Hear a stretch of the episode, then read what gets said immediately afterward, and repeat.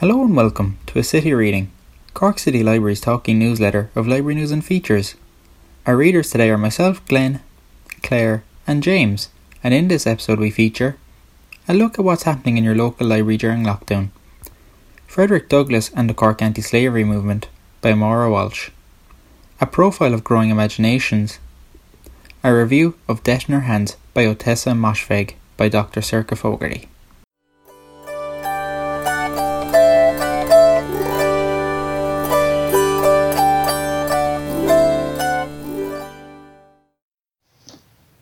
Libraries from Home.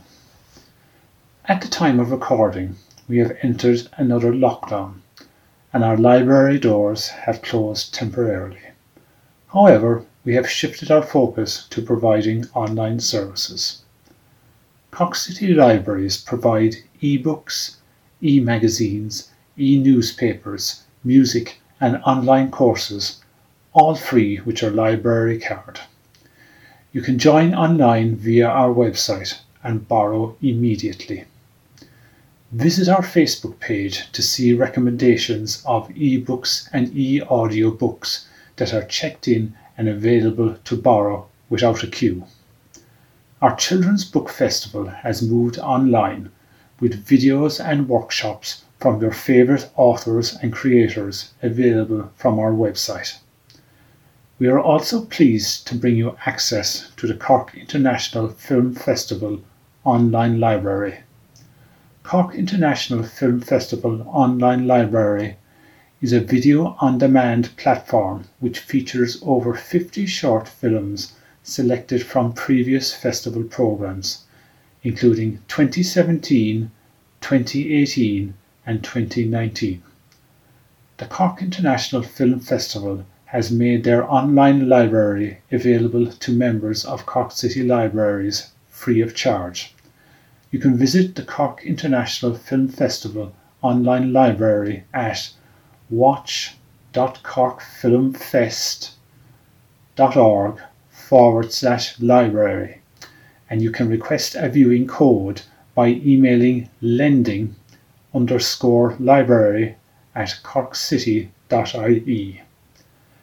To celebrate Irish Book Week, Cork City Libraries, in association with Waterstones Cork, has created a series of readings by contributors to the book Cork Words, an anthology of contemporary Cork writing.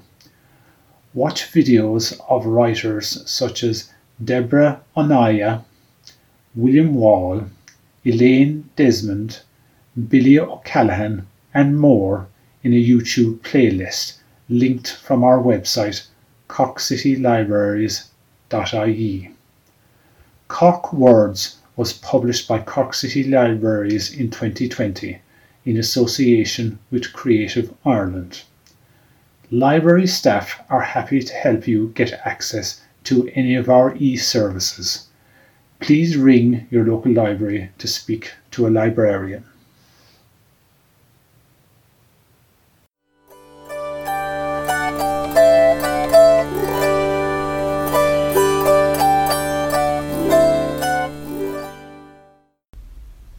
Frederick Douglass and the Cork Anti Slavery Movement. An extract from Máire Walsh's Quakers of Cork. Cork has a very long history in the struggle against the slave trade and later the colonial and American based slave market. As early as 1788, Cooper Penrose, a prominent Cork Quaker merchant, suggested that an anti slavery petition be forwarded to Prime Minister William Pitt by the Cork Committee of Merchants. Boycotting of the products of slave labour also became a feature of Cork Quaker life. While the slave trade was abolished in 1807, slavery continued to exist, not only in America, but in the British colonies. In 1821, each Irish Quaker local meeting was requested to consider raising funds for anti slavery activity. The Cork Anti Slavery Society, in conjunction with the London Anti Slavery Society, was founded by Joshua Beale in 1826 at the Assembly Rooms on George's Street. Several friends were to take administrative and promotional roles in the Anti Slavery Society, they plan to distribute pamphlets and authentic information as to the baneful effects, inhumanity, and impolicy of slavery. Cork Constitution. Among the first 1826 Cork Anti Slavery Society meeting group were many Cork women who were similarly passionate about the anti slavery movement and in turn founded their own organisation in 1841, the Cork Ladies Anti Slavery Society. One of the primary functions of the Cork Ladies Anti Slavery Society was to craft and send homemade pieces to American anti slavery bazaars. This was prompted by the visit from Charles Lennox Remond in 1841. Following a visit from Frederick Douglass in 1845, the Cork Ladies Anti Slavery Society published an advertisement once again, looking for contributions to send to anti slavery markets. Frederick Douglass was born into slavery in 1818 in Maryland, America. On the advice of two Irishmen, he escaped to the north in 1838 and lectured regularly on slavery abolition. America was still incredibly hostile, and after publishing his autobiography, Narrative of the Life of Frederick Douglass, in 1845, he left for Europe in the hope of returning home refreshed. Early into his stay in Ireland, Douglass wrote a letter home, stating, I can truly say I have spent some of the happiest moments of my life since landing in this country. I seem to have undergone a transformation. I live a new life. Douglass would end up spending six months in total in Ireland, during that time, he attended a reform rally by the Liberator Daniel O'Connell. O'Connell was staunchly anti slavery, even refusing money from the United States for his repeal campaign, insisting that no money would be accepted from anybody who supported slavery. O'Connell introduced Douglass as the Black O'Connell of the United States. In Dublin, Douglass stayed with Richard and Hannah Webb and their four children on Pearse Street. The Quaker family were known for championing humanitarian causes. Richard offered to print and sell copies of his biography to give Douglass an income while in exile, while Hannah organised his tour to Wexford, Waterford, and Cork. On October 23rd, Douglass spoke at the Imperial Hotel, where women had decorated the room with placards reading Céad Míle Fáilte, one of which he took home to his wife Anna Murray. Douglass's rousing speeches denouncing slavery was met with warmth and fervour. In his farewell speech at the Imperial Hotel, he said he was indebted to the press for their freedom in copying the few feeble words I have been able to say in the city, that they might return to my land and sound terribly in the ears of the oppressors of my countrymen. Upon learning that his master intended to re enslave him as soon as he returned to America, Quaker abolitionists in England, led by Anna Richardson, purchased Frederick's freedom for £150. Anna Richardson was the sister of Anne Jennings, Douglass's hostess when he stayed in Cork. You can see the plaques acknowledging Frederick Douglass's visit to Cork at the Imperial Hotel, South Mall. It reads Frederick Douglass, the Maryland born former slave and campaigner for human rights, was honoured here in 1845 by the Cork Anti Slavery Societies and the people of Cork.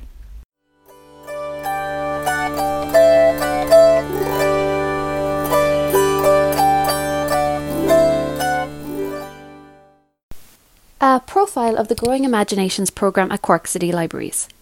In January 2012, Senior Executive Librarian Brita Hassett piloted the Growing Imaginations project in conjunction with Cope Foundation.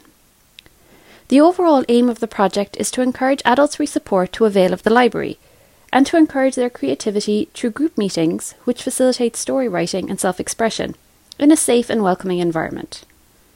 Fundamentally, the project embodies the ethos of the National Disability Inclusion Strategy, which is a coordinated and planned approach across government departments to promote greater inclusion of people with disabilities in Irish society.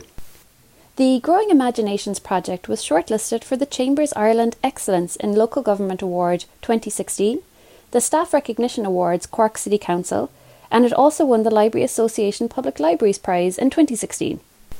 The project began in Bishopstown Library and is now being rolled out to all Cork City libraries, with Cashel Library in Tipperary also replicating the project, with the support of the Tipperary Creative Ireland programme. Sensory Books in a Bag is a core part of the programme and involves the creation of sensory tactile books that can be used by adults we support to interpret stories and concepts. The sensory components of the books are all stored in specifically designed bags. Stories inspired by the adults themselves with help from their care workers and Cork writer Kevin Doyle. The components for the books are made by groups of adults we support with the help of artist Sarah O'Hara, with Anne Kiley presently taking up the position from 2020, and Carmel Kreener from the Cork Textiles Network. The bags themselves are beautifully designed, and each item contained therein corresponds directly to a specific page of the laminated and colourfully illustrated books. With a variety of titles, such as A Trip to Dublin, On the Gravy Train, and The Hot Air Balloon, the stories showcase the talent and imagination of the groups, and many of the stories are largely based on the personal experiences of the group members. Of the writing workshop, Kevin Doyle states, Our workshops are some of the most spirited I have participated in. It was a treat to observe how storytelling itself is so loved. Indeed, the work created by the groups is remarkable and is a testament to the creativity and imagination of each and every member. Essentially, the Growing Imaginations programme promotes a sense of belonging and functions as a conduit for the talent which lies, often unearthed, in many of those adults we support who live very challenging lives. The books introduce the concept of sensory reading to all participants. The sensory bags are available to borrow from Bishopstown Library, the City Library Grand Parade, and Hollyhill Library. For further information on the Growing Imaginations project, contact Elizabeth McNamara in Hollyhill Library at elizabeth underscore McNamara at corkcity.ie.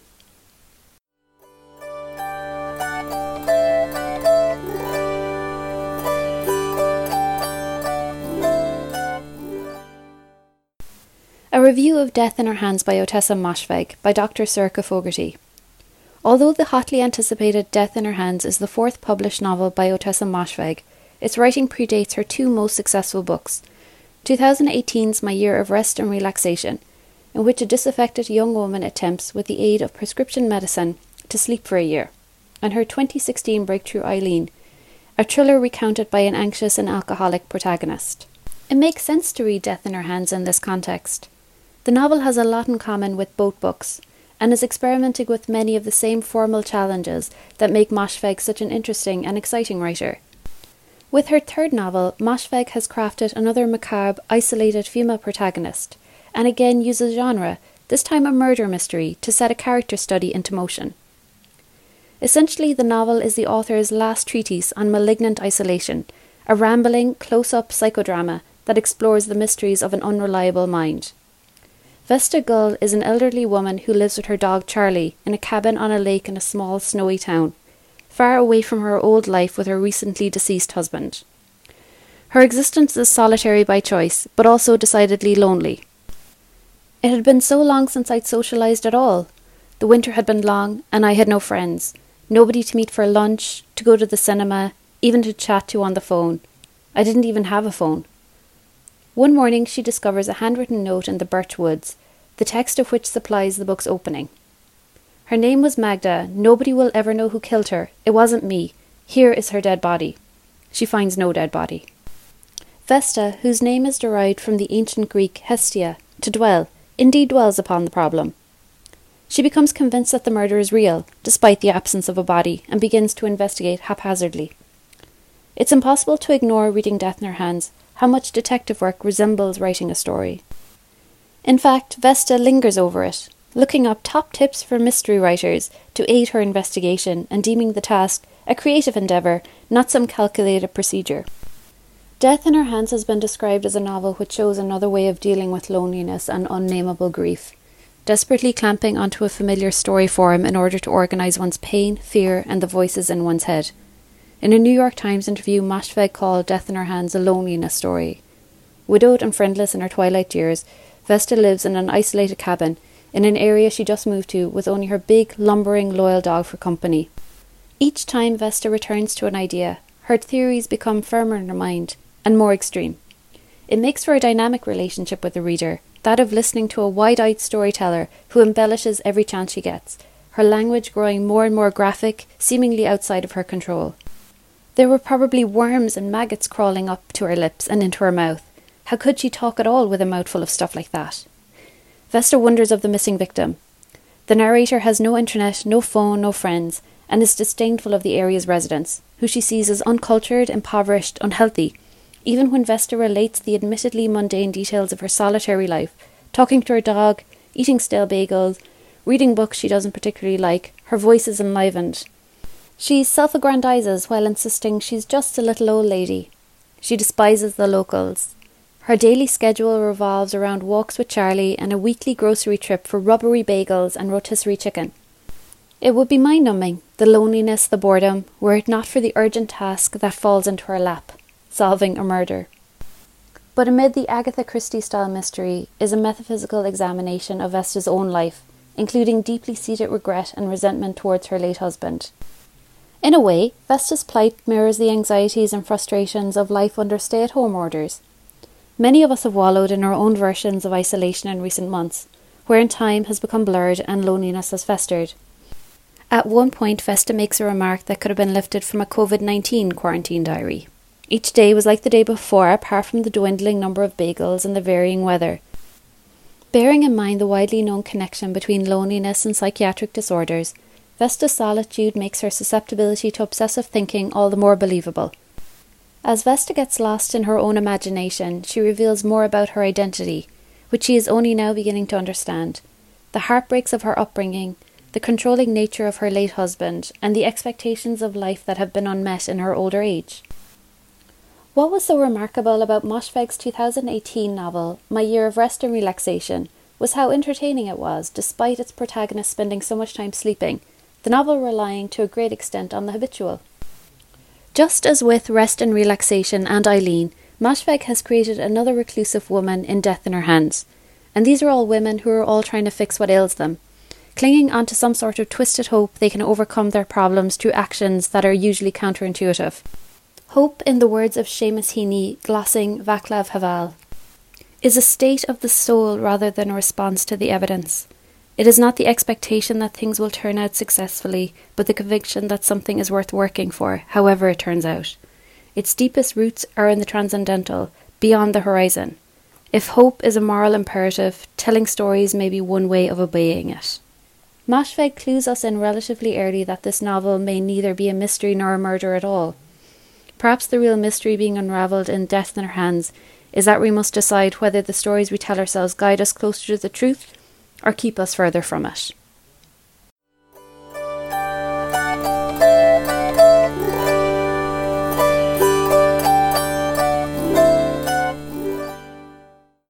That's all for now.